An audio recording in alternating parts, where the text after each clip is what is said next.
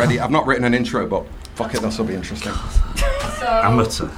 so whenever, whenever you want from this point. Right, okay, super. I'm Asan, and this will be a very interesting review. City have lost on penalties to Wolves in the Asia Trophy, and I am joined in the studio by the entire 9320 podcast team. So, hello, Lloyd. Right, mate, how you doing? Pretty good. Hi, Jordan. How's it going? Steve. Howdy. Leon. Good afternoon. Stefan. Hi. Mark. Hi. Howard. Hello. Kerry. Shemai. Rock and roll, we're all here. so, I have an opening question for everybody. Ole Gunnar Solskjaer said this week that he does not expect the league to be won with 90 plus points this season. And really, what I'm asking you is what sort of expectations have you got for what kind of points Hull City will get before we actually talk about the Wolves game? Uh, I'm going to start with Eeny, Meeny, Miny Lloyd. Ole Gunnar Solskjaer. Yes. 90 plus points. I think we're easily in for 90 plus points again. I mean, we've done it two years in a row. I don't think there's any way we won't be doing it again. Um, I think Solskjaer's absolutely off his head. Uh, giving giving Rashford that 200 grand a week contract's an absolute liberty, personally. Um, but yeah, I think we'll be up there. I think what did we get last season? 98 and Liverpool got 97. I think yeah, I think we'll be sweet. I mean, as long as we've got Pep, I think we'll be pushing 95. Personally. Are we are we stronger or weaker with obviously losing Vinny, adding Rodri and Angelino? As it stands, it doesn't look like there'll be another centre back. How do you feel about that? Personally, I, think, I do think we're weaker because I think losing Vinny. I've not seen the the series that they've put out on Apple TV. I think Stefan's the man to talk about that. But um, for me, it feels like that's a massive man to lose from the dressing room, personally. And uh, yeah, I, I, do feel we're, we're a bit of a weakness, but you know what I mean. Like we, Rodri's a massive signing. We've we brought Angelino back, which is you know, I think the joy's out on that. But I'm I'm confident that we'll be we'll be sound. Okay, Jordan. Yeah, so I think last season after the first 100 point season, I was sceptical about whether 90 points could be done again. Um, because I felt the league was getting stronger with the introduction of Sarri, Liverpool getting a bit stronger. You know, there were glimpses of Liverpool at the end of last season of the season when City got 100 points. This season, I think because Chelsea have a transfer ban, I'm not convinced of Lampard's ability to really challenge. I'm not convinced of Solskjaer at United.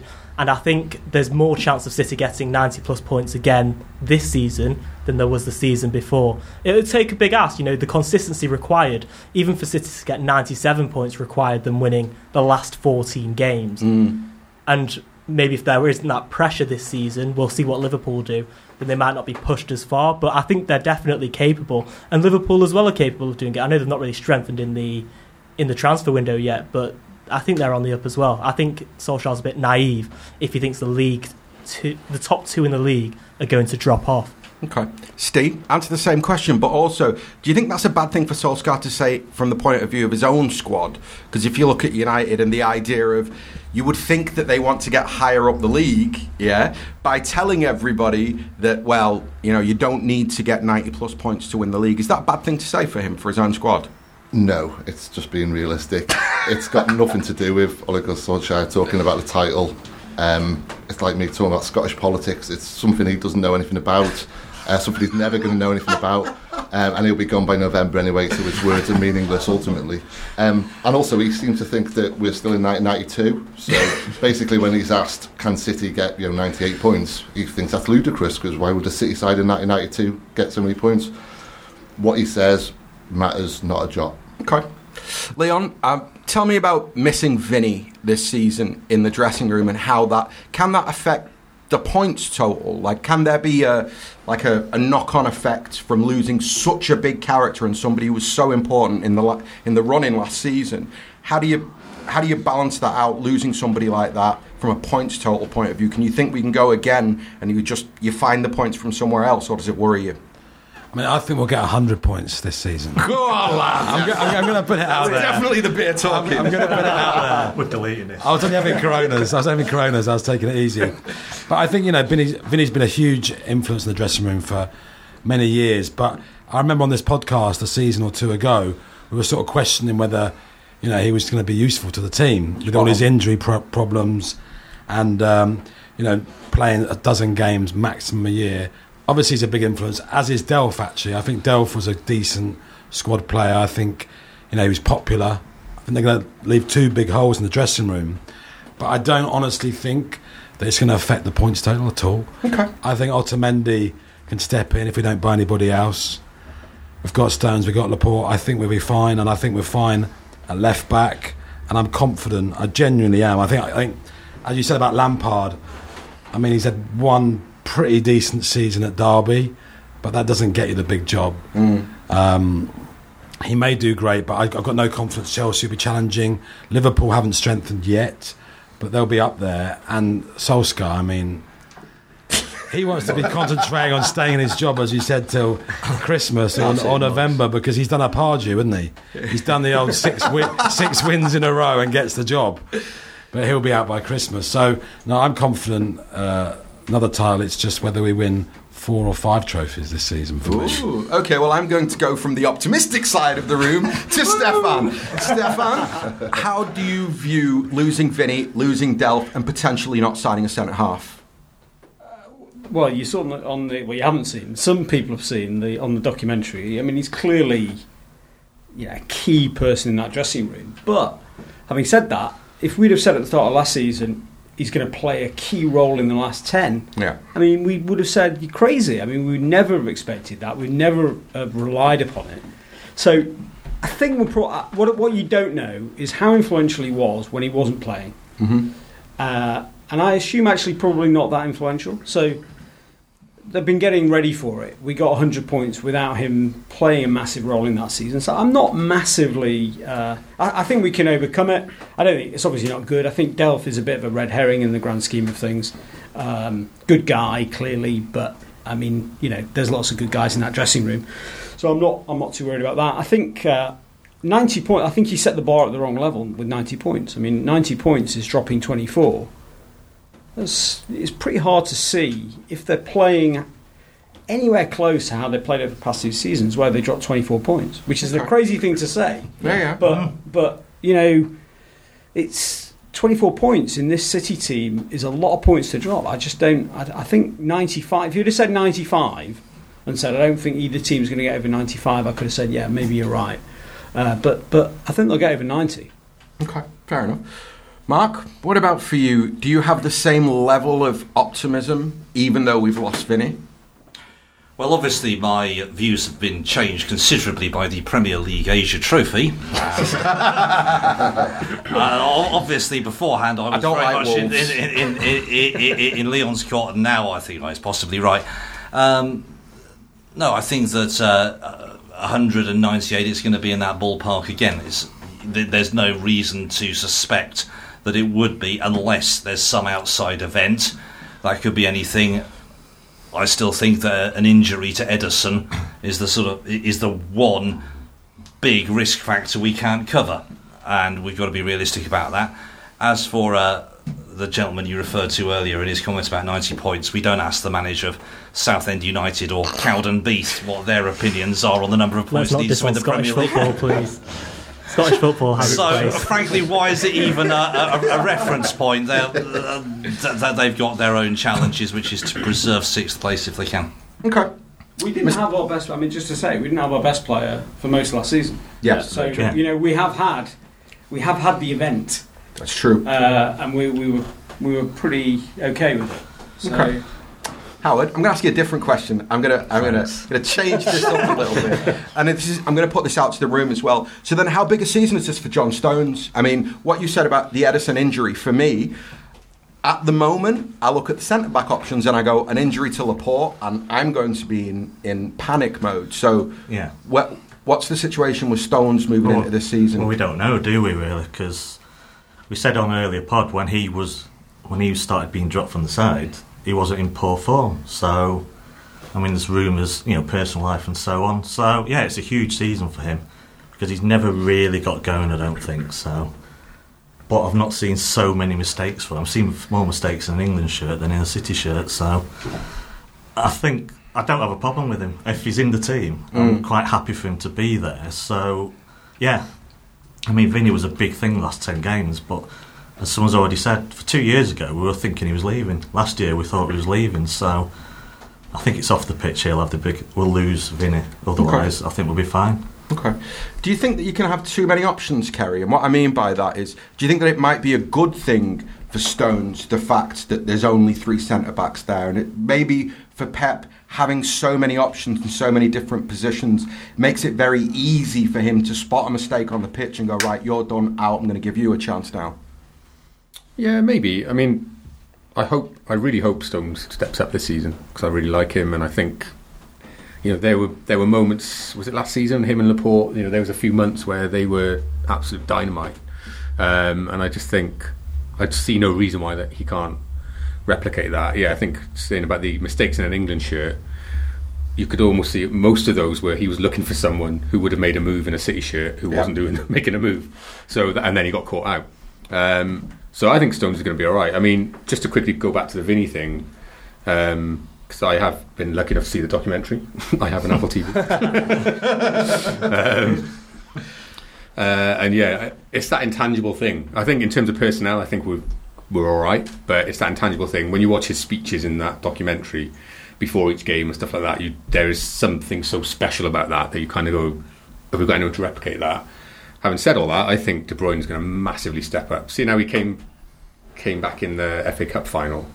He was like men against boys, you know, and he was he obviously he's missed he missed so much of last season. I think he's going to really step up, and he's already making his play for captain this season. Yeah. But whether he gets it or not, I think he's going to carry us through in a way that maybe Vinny would have done on the pitch. If I could previously. quickly take it back to what Howard said about Stones, and we don't see that many mistakes in the City shirt, I don't think that was the problem that we've had with Stones in the running because in the first six months of the season he was brilliant. It was the fact that he Pep was constantly choosing Otamendi and company over Stones. It seemed like Pep didn't have any trust in him to get us through those final games, and I think if City go into the rest of well next season without signing a new centre back and Otamendi stays. I think Stones and Laporte do become first choice. Absolutely. And I think it would be a big vote of confidence in Stones to go into it because I- I've got to be honest, as harsh as it sounds, I don't think Pep trusted Stones at all in that running. There were plenty of I don't think it's a football decision. I don't because it's well documented now what happened off the pitch, Yeah.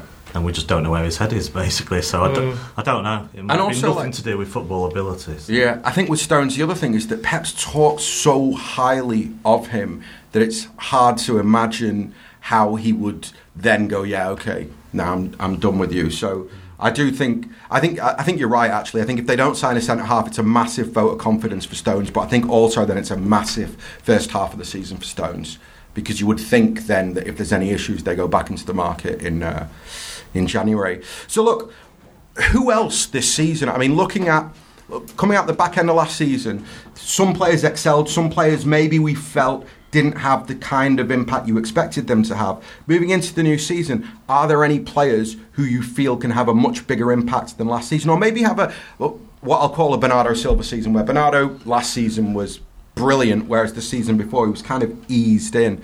Um, Kerry, I'm going to go with you. We're going to go back around the other side of the table this time. So, who do you think can have a bigger impact this season than last season? Uh, I'm hoping Phil Foden does. Um, it's weird, isn't it? Because like obviously he played really well in the in that Spurs game, and then played started against Leicester, and he seemed a bit lost. Um, so it's you know is he quite ready yet to really step up and sort of take take on uh, David Silva's mantle? Um, I think Gundogan. It's hard. I mean, obviously when I signed Rodri as well, but I don't know. It's got a feeling Gundogan's going to excel even more this season. I think he, he really grew into last season for me. I mean, he's always he's always been a great player, but I, I certainly was one of those that was sort of a little bit found, found a bit frustrating sometimes. But I think he's going to really step up, and I think Jesus as well. After the summer he's had, I think he's going to really step up this year. Yeah, with, with uh, Gundogan, he's going to be either looking for a new contract or he's going to be looking for a new club. So Exactly. I Motivation. suspect you will see some good performances when he plays. But not penalties. yeah. Either way, it'll be a, a big season for for Gundo. Does anybody want to put their hand up and say that Leroy Sane is going to have a massive season this season? Does anybody Yeah, it's going to feel? be great for Bayern.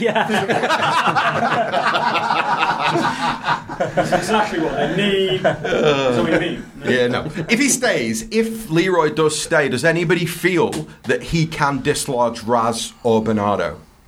I think it wouldn't be because Leroy would have forced his way into one of those spots. I think the natural thing is David Silva to play less games, drop Bernardo into the central midfield role, and then play Raz on the right and Sané on the left. But that's no guarantee. I think Pep has really enjoyed playing with Mahrez or Bernardo on the right because it adds more of control. Sane, you get more of an unpredictability. He miscontrols passes. He finds himself offside a lot more. So, yes, he needs to improve. I think if he does stay, we will see him play more because Bernardo will be occupying that central midfield role a bit more. Okay, Steve. What about Mahrez? Like, if you look at the Mahrez Sane battle right now, where do you think it stands, and how do you think that that progresses next season? Can Mahrez have the the type of jump that Bernardo had? Because Leroy's been here a few years now, and he hasn't quite cemented that sort of hmm. "I'm the guy." Can Mahrez push himself above Leroy? Do you expect that battle to become one that le- kind of uplifts them both? hopefully it's the latter because obviously we all benefit from that. I personally think Mahrez could have a stormer this season. Um, second season in, uh, less expected of him, which which helps in terms of confidence and kind of just being able to just get down to it. Um, you felt it last season when he came on a sub. Sometimes you felt you, you heard it in the crowd, and you actually felt sorry for him. But he had to prove himself over and over, which a player of his calibre shouldn't have to.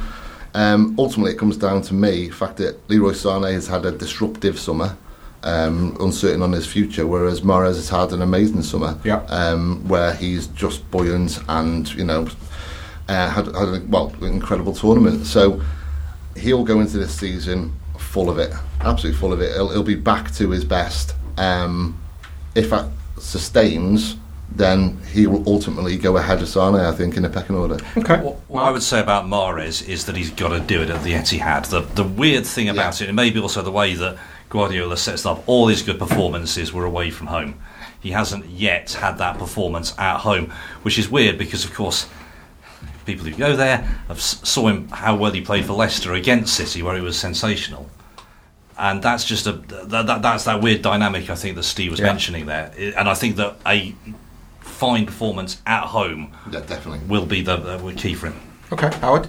I'll just say in Pep's first season, there's probably about well, all the players struggled to uh, to get used to his system, but they were all in it together. Whereas for new signings, it's completely different. So Do you think it makes it I think that harder? any then? signing, you give them two seasons. Do you Yeah, think it makes think it so. harder the fact that new players that are coming in, whereas that when they all learnt together, it maybe made it easier somehow? Yeah, I think so. Yeah, but it's a big. Fi- it's just totally new to him. It's alien to him. He's a big fish before, and he's not now. So I don't see an attitude problem. I mean, very little things, but I think you decide after the second year with the Pep system as much as the first year. Yeah. Lloyd. I mean, I know I'm known for rating Phil too highly, but I don't know how anyone's not talking about like, as in, if you watch the under 21 championships, I mean, the guy was absolute dynamite. Boothroyd benched him for the second game, saying we need to conserve his legs.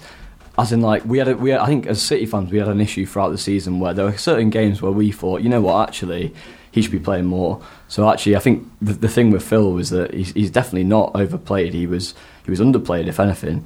And what he showed, I mean, that goal that he scored in the first game was absolutely mental. And obviously, it all went to tits at the end when uh, when Wan-Bissaka put it in the put it in the top corner and Choudhury got sent off. But I mean, you can't not look at that guy and think that's the future of Manchester City for the next ten years. I've, I I know he's I know I'm Stockport. I know he's Stockport. I know I'm gassed, but he's the boy.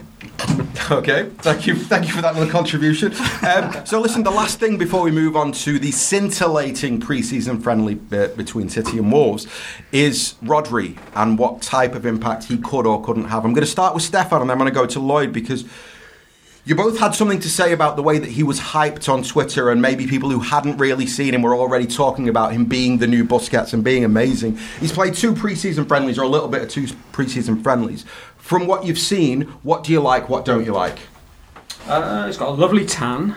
Uh, uh, good English. I don't think we're going to see very much of him this season, actually. I mean, I think, you know, the conversation we just had about what we've got in midfield, you've got Gundogan, the two Silvas, Foden, and then you've got, you know, this selection of, of wider players. I suspect, yeah, and then you've got Fer, uh, Fernandinho. I think he'll bed him in pretty slowly. So I actually don't think you'll see too much of him. Um, uh, I think he looks fine. I mean, I don't, I don't think any of us really know that much about him. The, Okay. the extent of what I know is based on uh, a chat on the train down to Brighton with a with an Atletico fan who's now a City fan, saying he's fantastic, don't want him to leave, uh, and the fact that Pep wants to sign him and all the hype that goes with it. I'm sure he'll be a great signing. But I just, I think this season, I think you're still going to see quite a lot. You presumably you've got to see quite a lot of Silva. Presumably you've got to see uh, you know quite a lot of Gundogan if we're keeping him. So you know, and Fernandinho is is possibly in his final season in midfield. So it's hard to see you know that he throws him into straight away. Okay. Uh, but you know, physically he looks he looks great. Uh, definitely, you know, a player of his size that, that can play with the ball at his feet is is going to be very useful for us. Lloyd? I kind of agree with Stefan, I, I, but I also take from what you said just before, which is that I think the big thing that he's going to give us is hopefully distribution from deep. That's the thing that we've been missing. Fernandinho is an absolutely top player, but physically, I think the reason that we have him in, in the squad is that, I mean, especially that Liverpool game at home last season, he was, I mean, that was an 11, uh, 11 out of 10 performance. It was un- unbelievable. Physically, he was everywhere. He's dominating Salah, dominating Mane. I think with Rodri, what we're probably going to get, and I think you do need to be circumspect. We're going to have to look forward, and we haven't seen him properly. It looks like he might be a bit slower, might be more Busquets esque. But I mean, you had the chat with Sid Lowe, and he said he thinks he might be better than Busquets. And also, you know, speaking to Marino, who um, watches a lot of Portuguese football, but also watches a lot of Spanish football, he said he thinks he's the absolute business, and actually from deep, he could be that kind of metronome that Chelsea thought they were getting with Jorginho, the guy that could kind of set the tempo. And it does look like that. I mean, obviously it's early days, we need to see. But, you know, hopefully that'll be the guy. Does anybody think that? Does anybody disagree with Stefan in the sense that they feel that he'll play a lot this season? Yeah, I think he goes straight into the starting lineup personally, especially as Fernandinho's 34, turning 35 next year. The amount of games that City play next year, okay, he might not be playing every week, but he'll get just as much game time as Fernandinho, I think. And also, I think we'll see them play together. I think you've seen Pep in the Champions League away from home go for a more conservative approach, and I can definitely see it. The games like Tottenham away, Monaco away, which we've seen in the past couple of seasons, where City have opted for a bit more control than attacking impetus.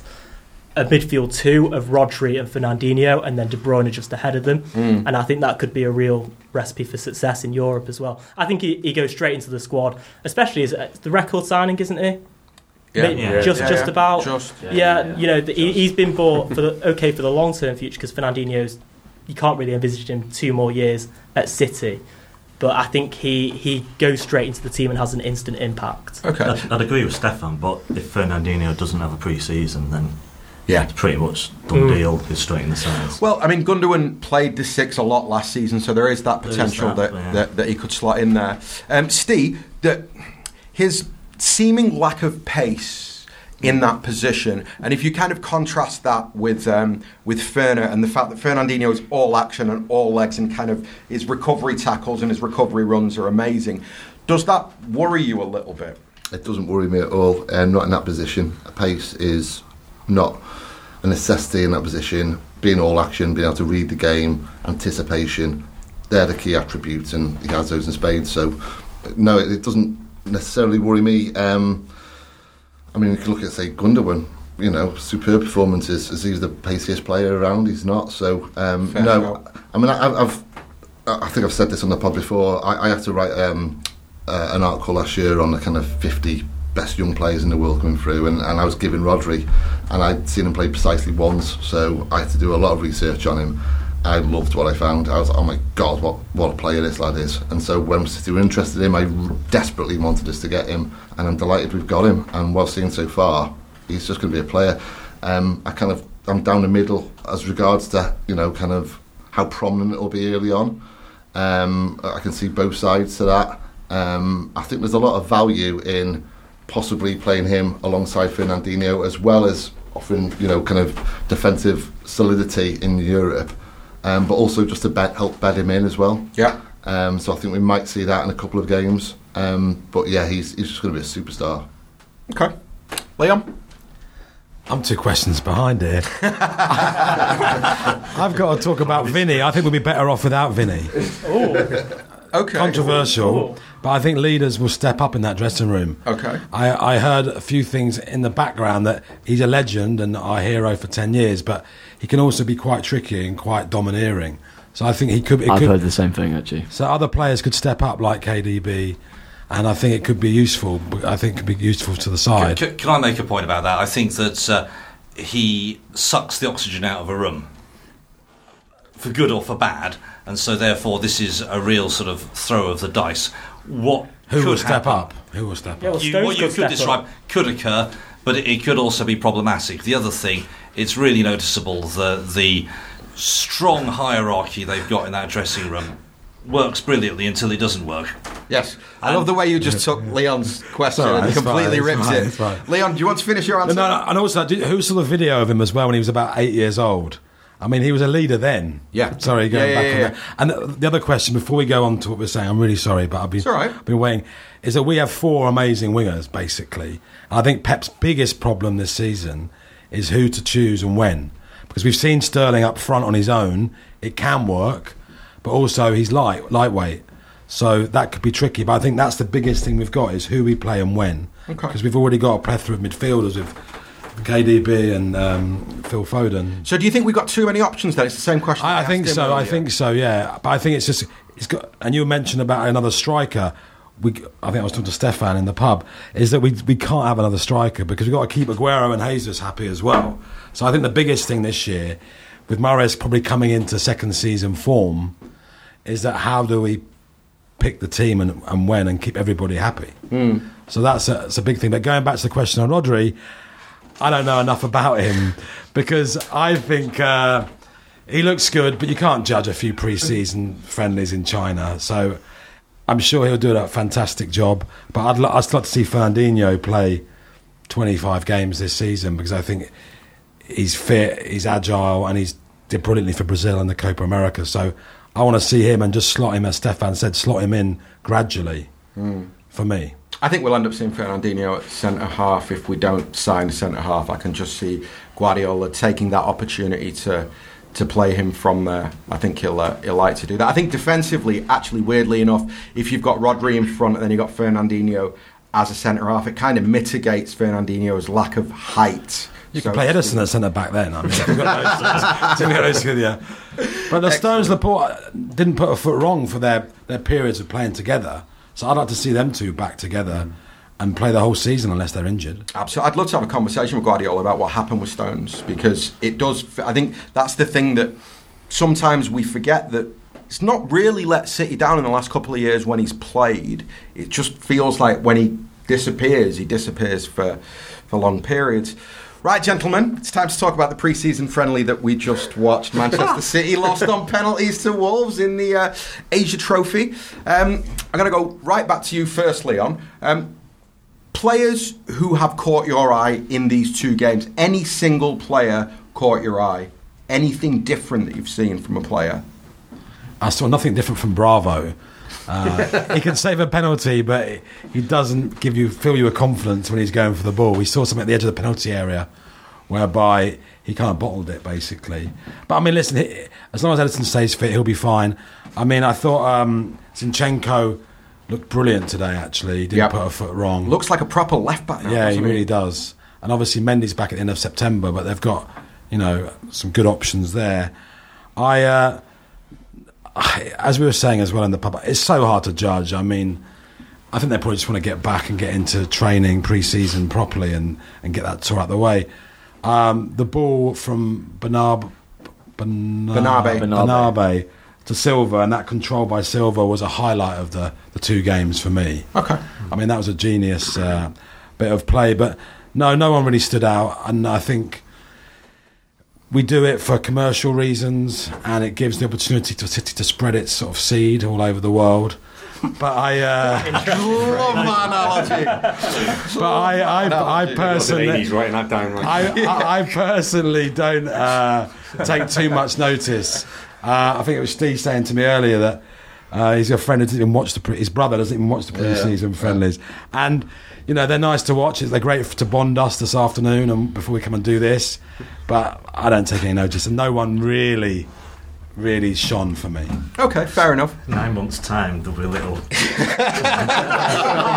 Little City, yeah. A little Leon running around fans Manchester. Um, Steve, what about for you? I mean, so it was. A, I was trying to lead you up a garden path. He didn't take the bait, so I'm, I'm going to give it you pretty directly. KDB looks leaner for me. He looks like maybe going back. It's been 18 months since I've seen him like that. For me, he caught my eye. What about for you?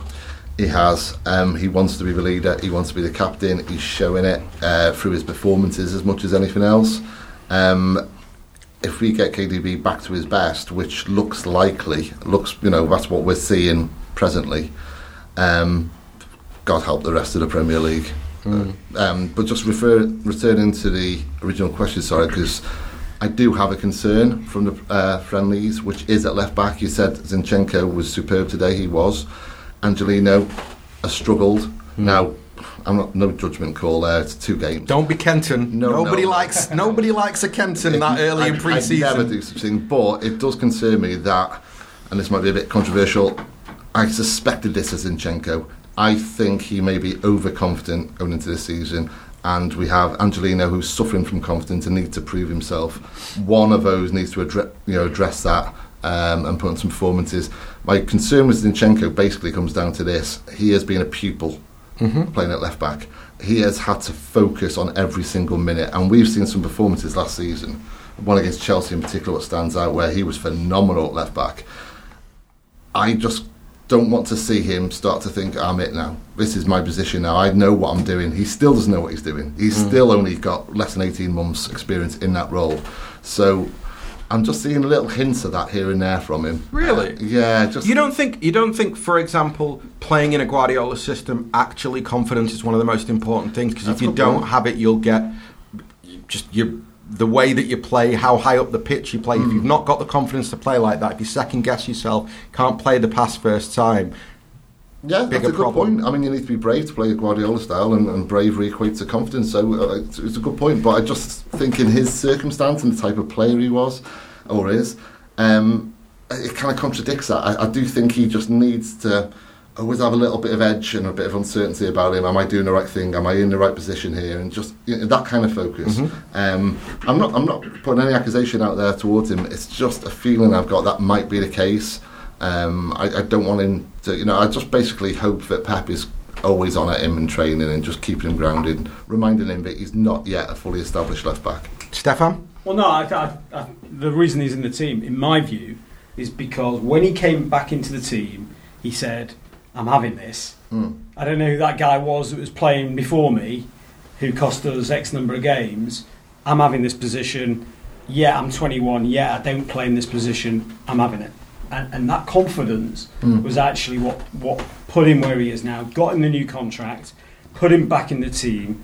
I think it's absolutely integral to who he is. I think there's a risk to it, particularly in a big game, you know, so when he's really challenged. Because a lot of the chat that we're having here, a lot of it is almost irrelevant because actually the season in many ways doesn't even start until November. Mm. You know, we don't, we've got we've got Spurs early on, but most of the games we've got until uh, November, they're, they're nothing. You know, not nothing, but you know they're they're games that even if Zinchenko makes a mistake, will still be okay. Um, so I think there's a risk, but I think it's. I just think that is him. It's Yeah. integral to who he is. Uh, Mm. And if he doesn't have it, I don't think you'll get the same Zinchenko. And in fairness, just very quickly, in terms of keeping him on his toes, he'll have seen a new left back come through the door. Yeah, So that's a clear, you know, that that isn't your position. Even Mendy's back in September. We're not sure how fit he's going That'd to be be. perfect. Um, New sign. like a new signing. Um, but yeah, but that, that should that should be enough to keep him on his toes. City have, have sought out a new left back in the window, and that's showing him your position's still up for grabs. Do you think does does anybody actually think that? I think if we, if we look back to this time last summer, we all sort of agreed that the number six and the left back were the two positions where we were potentially weak. Does anybody still instinctively feel that left back is a weakness for City? Yeah, yeah. Depends if Mendy's fit though. Even if Mendy's Yeah. fit, I, I, I wasn't confident in him. I really wasn't. Uh, you saw what he could do going forward in the first few games of last season. But I, I think defensively, there was a time when. Okay, the thing is, let, let me just explain to everyone listening. We're not usually in the same room. Jordan wants six We're- left backs. okay, three's not enough. Nah, Jordan wants a He mic. wants That's what he six. wants. Jordan's got a room full of people wagging their finger at him, going, "No, Honestly. lad, stop talking." But I'm going to stick to my point. I wasn't full co- fully confident in Mendy. Uh, Lloyd's about to turn the microphone away from me, but I stick by that. His defensive ability, he just looks a little bit clunky playing in that system. He wasn't perfect, and I think even when Mendy plays, yes, he gives City a lot, but I think if you point weaknesses in that City team, I think left back is you're playing against, let's say, Salah. That's a clear point to attack City. Yeah, I think that Sorry. to defend Jordan, Thanks, Mark. City fans, I was waiting for someone. City fans, let's be honest, uh, uh, many of us are slightly older than Jordan in this room. We all instinctively do things that Neil Pointon would be an appropriate addition to the squad, just for complete certainty of a traditional left back. so that's really what we miss is a real. We, we, we miss Neil Pointon with that. a- yeah. a Is that not grizzled- what Angelino's supposed to be? Though that's kind of why we signed him, like a traditional left back. I'd say he's quite similar to Mendy. I would agree. But the problem is, you, you, it's all relative, right? We're talking about between literal perfection. You, the, the, the illustration you gave of a game where he's not, he, he's a risk, is against the best player in the league in that position. Yes, of course, he's a, of course things can go wrong in that game. You're asking, we can't have perfection. The squad is pretty much as good as you're going to get realistically. Yes, Mendy's not perfect, but you know it's shades of grey around nine out of ten. I'm Who's loving got positive Stefan, by the way. I- I- Yeah, I He's like coming into this season bossing the positivity. Lloyd wants to me. Hold on, Lloyd, Lloyd wants to have a word. Go on, Lloyd. Jordan's Jordan's off. doing me in here. um, I think we- I think we're forgetting how good Zinchenko was last season. I Like agree. from that Southampton game, which was almost like a redemption for him. He he almost gave away that penalty. We were all shook because that was almost just after the Leicester game. It could have been the moment where the whole season unfolded and it would have been a Liverpool title. From there, the way that he dealt with that all the way through the season, I, f- I remember the Chelsea game, as in the the Carabao Cup game, and the Brighton game in the semi final against Brighton at, at Wembley when they were absolutely pumping long balls. I think his big, one of his biggest problems is obviously aerially. He was fantastic. I think obviously Pep's sat him down, and I think we're really forgetting how good he was. And I think the same with Angelino. He was shite the other day. Let's not, you know, let's not be, let's not be silly about it. But it's one Let's not be game, Kempton so either. it, it, it, it, you know, But- Pep's got to get hold of him. But it, it, you're right to mention confidence. Uh, Delph did well for a while, but it was confidence that did for him. And it may go back to the sending off at Wigan. That was the moment that put uh, a, a doubt in his mind. He then made a mistake in the Champions League game against uh, Lyon, cost us City a goal, and then it spiralled from there. And then by, by Christmas, it was over. And you've got to have that confidence, and if you, you, you don't have it, you don't have it. And I, I suppose the risk to City is that Zinchenko good as he was the second half of last season, remains atop that tightrope. Okay, so Raheem Sterling is a number nine. He's obviously played as the nine in the two pre-season friendlies. I'd like everybody's thoughts as to whether they think that he can mature into a number nine. I'm going to start with you, Liam. Cool. Um, not for me. Not for me. I think uh, perhaps in the Champions League, if Pep has a, a solid plan and plays perhaps Rodri and Fernandinho to strengthen, but I just think he's too too lightweight as a number nine. I think cutting inside as a winger he works, and I think occasionally during games he may work for a, a sort of plan B. But for me, he's sort of flattered to deceive a little bit this uh, these past two games. Okay. Does anybody want to make the argument contrary to that? Does anybody feel that he could mature into a number nine? Or am I going to have to make that argument alone? That's for I, I you. w- I would like to add, though, the penalty taker is key for this season for me. But we'll come yeah, back that's to a that. whole other conversation. That's a whole other can of worms. It's a good one, though. Gundo. I, mean, It I think It's very particularly His was important in a season with VAR where we're I always agree. attacking. We- We have a lot of penalties. Absolutely, absolutely. It's Uh, good. It's Gundo. If if everyone's fit and they're on the and if Gundo's on the pitch, it has to be Gundogan. Gundogan just missed a penalty in the penalty shootout against Wolves to I'm aware of cost us the Premier League Asia trophy. So who? And so, generally, if you cost us a trophy with a penalty, I'm not sure that you should immediately. So let me let me turn it back at you then, taker. as the host. Who would- who who'd be your Kevin De Don? Bruyne. Kevin De Bruyne, because I just think that he's the he is the dead ball specialist in the side. And captain. and I think he will end up being the captain. He should so be captain. I, I would expect So him captain and penalty taker. You heard it here. De Yeah. Bruyne. Okay. I think Ederson should do it.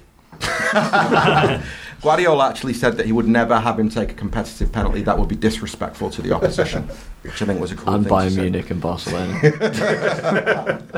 Okay, so speaking of Bayern Munich, uh, I want to.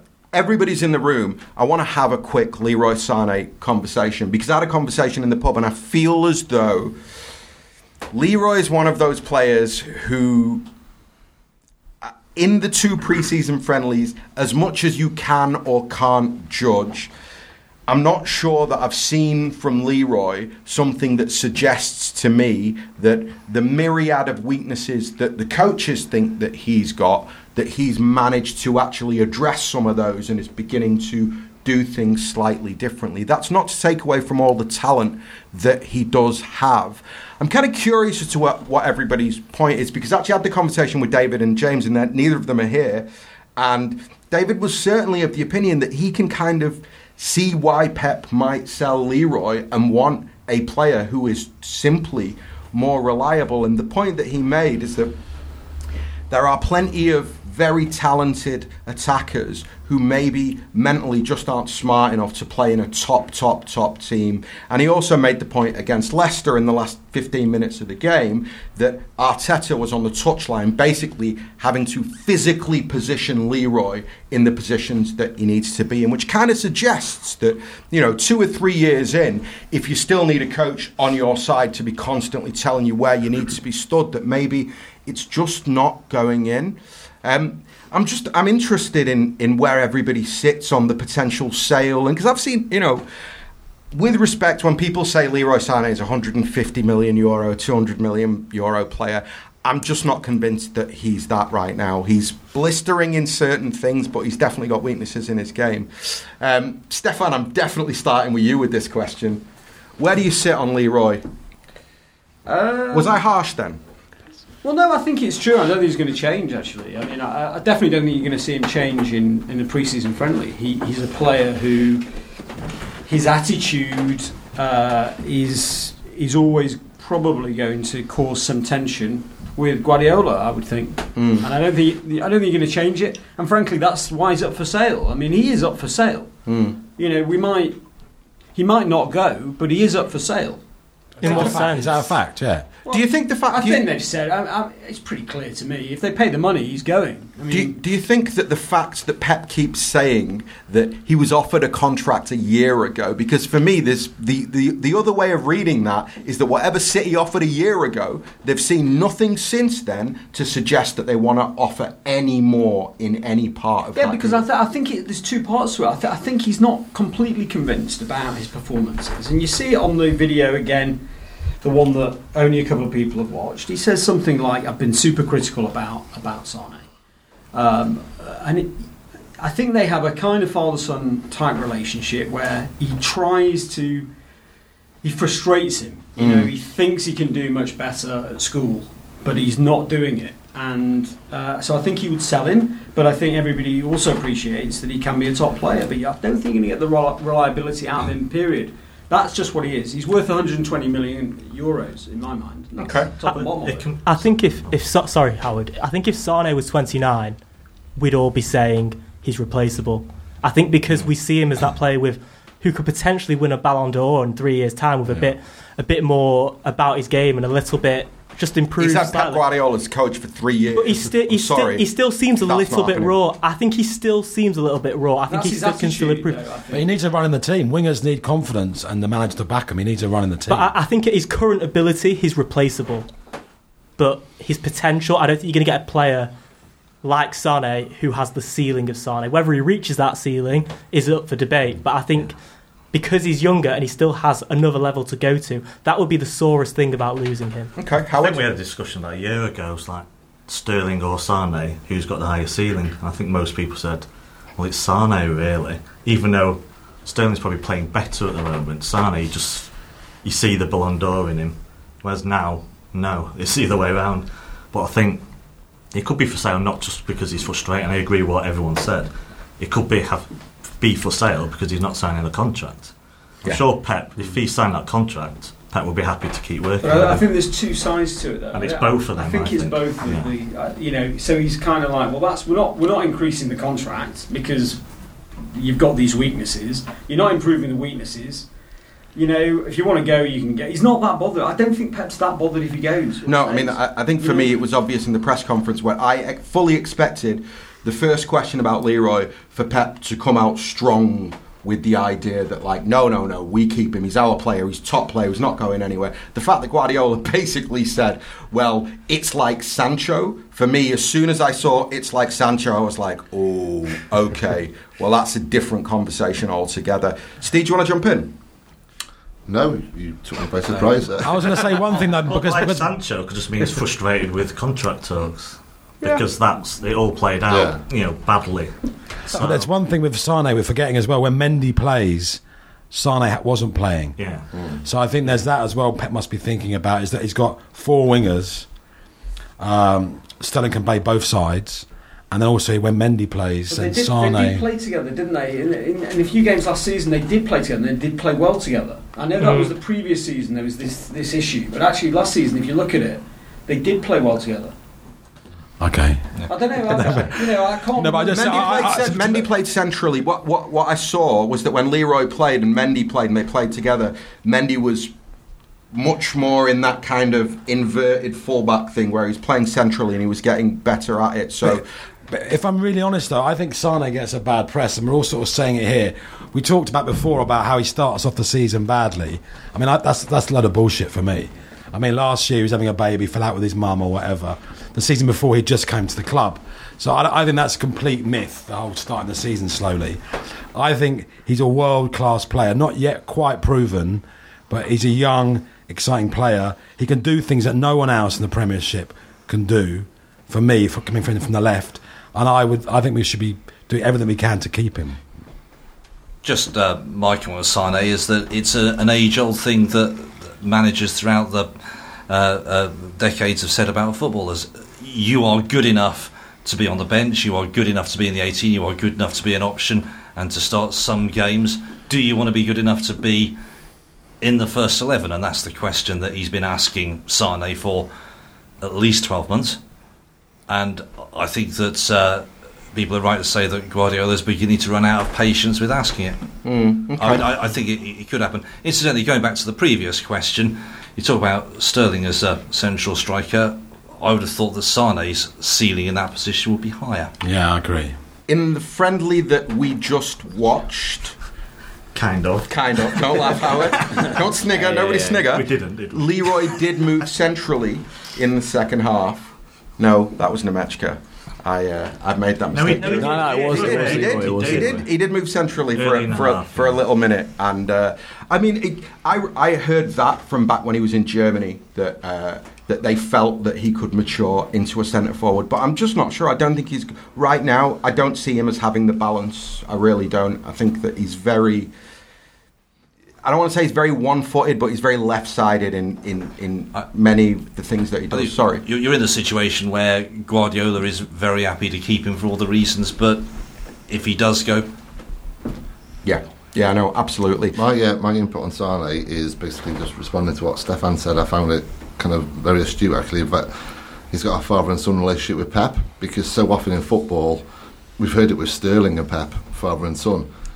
That kind of implies that life's like the Waltons and fathers and sons get on and they you know get on really great. They don't. Fathers and sons don't get on. There's always tension. There's always kind of you know uh, cultural differences where they don't understand each other. And I feel that's what's going on with Sane and Pep. So looking at it from the outside, it's fascinating. Balotelli Uh, and Mancini. I was Yeah. about to say that. I was about Yeah, to say yeah, that. That didn't work perfect. out well, did it? yeah, He got sent to boarding school. but it's, it's fascinating all the same. I mean, you know, just watching the last six months of the season, Like I was fascinated watching it Yeah. uh, and seeing how they kind of interacted. And, and last thing on Sane as well, it doesn't amount to anything. This is just an observation, but he's one of those players who rival fans rate higher than City fans. I think. As, I'm not saying that City fans don't rate him, but if you talk to say a Liverpool fan, whether it's like, oh Sane, oh no, he, you know, he's he's the danger man. He's the one who's going to rip us apart. Um, so they clearly see something that we maybe maybe we see the full picture and they just see the highlights of Leroy Sané. I think the brutal side of that is that maybe he's a little bit of a match of the day player in that Yeah, when yeah. he does when he does he can do things that almost nobody else can do. But at the same time, if you watch him consistently over ninety minutes, he gives the ball away a lot, and he does. But I think that's But when that's he's. the point. I mean, that's why that's why Pep's relationship with him and the reason that he's happy to see him go, not happy, but he's prepared to see him go, is because he knows he could be a Ballon d'Or winner. He knows he's an incredible Yeah. player. So you know, th- this is this is the other side of it. He's an incredible footballer. He's a, but he's not doing it. He's not Yeah. disciplined enough. He's not taking the coaching. He's not agreed the contract. That's that's the thing. Nobody's doubting his underlying ability. But he needs to play every week for me. Yeah, but it's not realistic. Look at the squad we just talked about. It's not realistic. So I, I think I- attitude's a big thing It- I- you know I- I've I've joked about it before about you know a stat on the number of times Leroy gives up on a ball that's more than six yards away from him. Hands on hips like that. I'm not chasing that but ball. he's probably the only player in the City squad who does it. Yeah. You know, almost everyone else will chase everything. You look at obviously Bernardo, you know, Bernardo. uh, different players, but but Leroy is one of the only players who does it, and obviously it's well documented that Pep demands absolute 100% commitment to everything, to commitment to the cause. And if you've got a player who, no matter how what his ceiling is and how much ability he's got, if he doesn't just do that simple stuff, But Sergio changed. Sergio changed. yeah, exactly, yeah. Why can't you give Leroy a go to change? because he's had three. I think the the point is that this will be his third season at City. It is. But how many Premier League games did he start last season? 20. Is that a fact? Is that true? Fair play, Lord. Good stuff. Wow. I don't think. I don't, I don't think. I don't, Coming with the 20 out of 38. That isn't true. You made that up. It's not true. Say it confidently. You'll get away with it. I'd, s- I'd say I'll. I'll have a guess at nine. Okay. No, You'll- no, you'll- no. You'll hold on, hold on. There's, a, there's a serious, there's a serious point in this, right? Ultimately, yeah. wh- The question that I've got for you, Leon, because I, I, I completely accept that the top players they do need a certain level of, of consistency in their playing time. But so, would you drop David Silva and move Bernardo Silva centrally to basically give Leroy a spot in the side? Yes. Would anybody else in this room moving into this season who is comfortable with the idea of David Silva playing less, Bernardo playing more in the middle so that Leroy can play? Yeah. Yeah, second half of last season. That's what a lot of us What were we were saying. calling for. So Yeah. Phil can play, yeah? Sorry, sorry, Lloyd. Can- Lloyd, can you concentrate on the You, stats? ju- you joke, but you just made the exact Yeah. point that I'm making. That He's, he's right. Yeah. I mean, the, the, the, that's why I'm saying it's all very well saying he's got to play every week. It's not the real world. There's five players that want to play every week, and they're all they've all got a case. You know, Gundogan's But I think we're extra case. hard on Leroy, though, as a group. But I think we're extra hard on him because I think we all know that there's a, a mental side to his game that isn't at the level that most of the other attacking players in the squad are at. This Yeah, is this is really simple. If he plays to his potential, then yes. If he doesn't, no. Okay. And that's he exactly has what to have the Guardiola, chance- I'm sure is saying. He has to have the chance Yeah. to fulfil his potential. Mm. Absolutely. There is, there is a bit But you in don't the- get you don't get loads and loads of opportunities playing for Manchester City. I'm afraid it's tough. There are others who will take your place for you. Mahrez could say exactly the same, but sorry, he was useful in certain matches last season, but in other matches not good enough. In spite of being a fantastic player with a brilliant record. Same for Sane. Same rules for everybody. Uh, and we know he's going to watch him in training. He's going to see how he's performing. This is not just about what he does on the pitch. This is about his overall attitude. Absolutely. Kerry, did you want to say something before I? All I was going to say was kind of a bit going back to the father son thing, but yeah, there's a bit in the doc where they're in the changing room. I don't know which game it was, and Pep is saying, you know, to the whole squad, "You all know I'm really hard on Leroy." It's United, yeah. Yeah, United, isn't it? Yeah. It's in the broom cupboard. Yeah, yeah. We've got some I thought the lower league groundbreaking team- news here. We've got some breaking Starting games. Break, breaking on news. Leroy Sané stats. Lord, I'll let you read it. out. Premier League starting game. 21, I was out by one. Oh. You lying bastard. okay, so gentlemen, to wrap this podcast up, which was kind of a review of the final of the Premier League Asia Trophy. I'm just going to keep promoting the Premier League Asia Trophy. I don't really know why, but I'm going to do that. Actually, what I want to ask you about is David Silva's potentially final season in the Premier League, and how do we feel about the imp- if you look at I think last season there were moments with Silva where his form had dipped and there was a sense of like oh what's wrong with him and why does Pep keep picking him whereas the season before He was flying back from Spain and being man of the match every week. Moving into this season, I know there's the expectation that maybe he'll play less. I'm not convinced by that. If I look at his what he has done in pre-season so far, I think that he will still be maybe one of the go-to 11. What does everybody expect from David Silva's final city, uh, final season at Man City? And how do you feel about life after David Silva at the end Oh of this man, season? you can't ask this question. Yeah, but I mean, people have got We'll booze in deal the with that systems next for God's sake. I know, but I want to. Yeah, I- I'm, I'm easing you into the prospect of, of no David Silva. I'm going to start with you, Howard, because I feel as though for somebody who talks a lot, you've not talked a lot in this podcast. Please. I wouldn't want to talk over it. I've, my feel, my hunch is he's going to have a brilliant season because it's his final season. okay. Uh, the fact is, we all wanted him dropped at points during last season. It dipped. Yeah, I just feel he's got something left in the engine, and because he knows psychologically it's his last season. Great lid as Think- well. Yeah, hey. The lid's improved massively. Oh, yeah, Oh, yeah, yeah. And he's just taken the final point. Okay. His, his hair is the For, for anybody who was wondering what a lid is, I'm guessing that's it's his hair. youth slang. The youth slang for hair. Well, we just Or hope if you're in it stays that Australia, you call it a, a good salad. That's A what the Aussies call it. Was it a And what does gas mean? Yeah, yeah. yeah, it was. Gas is excitement. That's why he had the Thank skinhead. you. Talk about That, that disparaging. some comments. transplant. Yeah, that is some transplant. No, Steve, do you think he can have? Is it going to be a season where he goes out on a high high?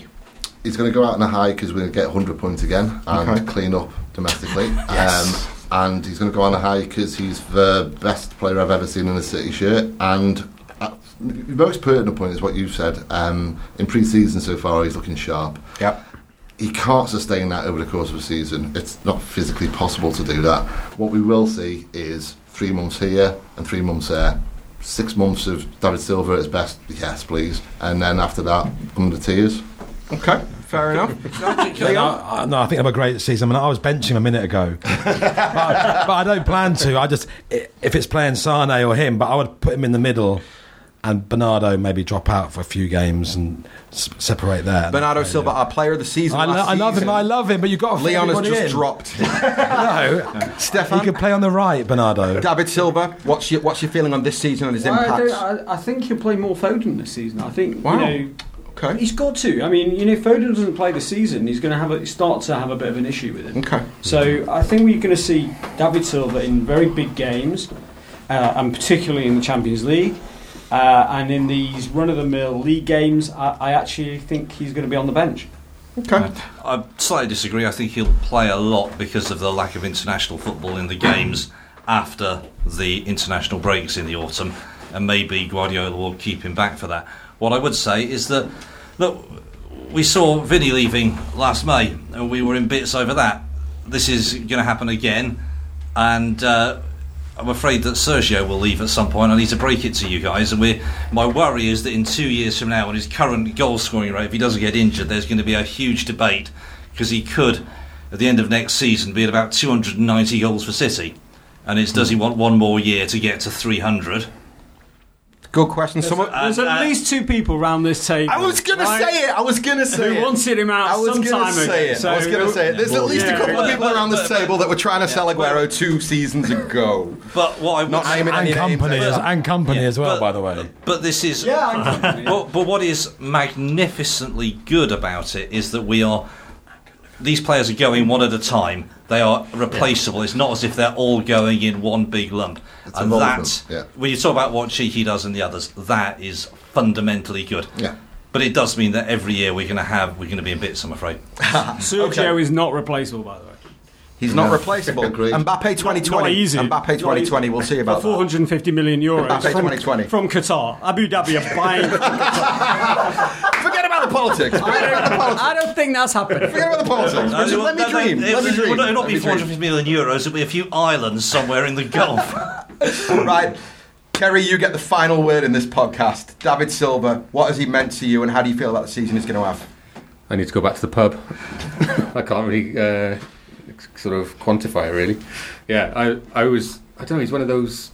He's he's just not only in, in his performances over the last decade, but his personality. You know, he's never caused an ounce of trouble. He's just seems the model professional. Um, it's weird because we're just sort of we're not really used to having. We've had cult heroes, obviously, but we've not had cult heroes who brought us success. So it's like this is the first sort of wave of them that we're seeing with Yaya and uh, Vinny and yeah, and that's Baba. it's a whole new experience um, to kind of get used to that, especially when we're seeing David go because then it's like okay, th- that's Yaya, Vinny, and David. So we've now lost you know three of the the kind of the A team of the last decade. So um, yeah, I don't really know how to sum it up. He's he's going to be a huge loss, but I hope we have a big successful season for him. Excellent. Right, gentlemen. This was the first podcast that we've done all in a room together, and we managed to get through it. So, to all of you, thank you very much. To everybody who listened, thank you very much. This was the review of the final of the Premier League Asia Trophy. City have lost their first trophy of the season. We'll be back very soon with another podcast. In the meantime, as always, be safe, be well, and up the blues.